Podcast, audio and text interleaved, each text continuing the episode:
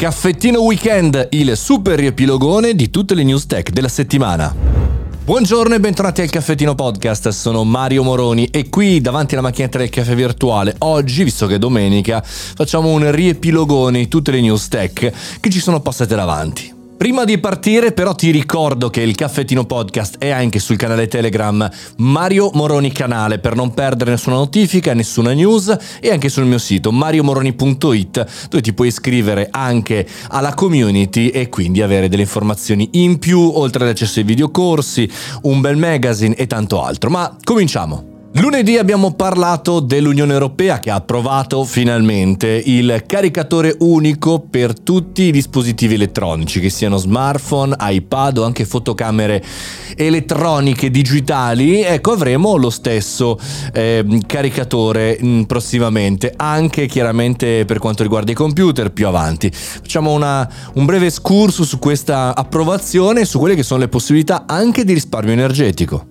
Amazon investirà un miliardo di euro per elettrificare la sua flotta di consegne in Europa, ovvero le spedizioni arriveranno con maggiori eh, mezzi elettrici. Un bel ragionamento, ma anche un progetto complicato da realizzare, soprattutto se non abbiamo una spina dorsale di ricarica. Ne parliamo nella puntata di martedì. Bruce Willis ha ceduto i diritti della sua immagine, i diritti con cui si può riprodurre la sua immagine per lo sfruttamento in deepfaking, ovvero la possibilità di vederlo in digitale, in film, eh, pubblicità e quant'altro. Mi interrogo sulla possibilità eh, positiva e sugli effetti negativi di questo deepfaking, soprattutto nel mondo del cinema e in generale nel mondo dell'arte e nel mondo di quello che potrebbe diventare una professione un po', un po', un po' particolare.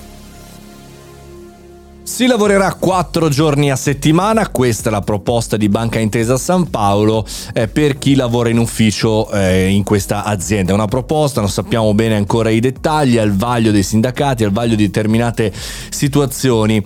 Eh, do la mia opinione sul perché non può funzionare in tutte le aziende, perché probabilmente non funzionerà neanche all'interno di Banca Intesa. E ve la lascio ascoltare, poi datemi la vostra opinione e fatevi sapere cosa ne pensate.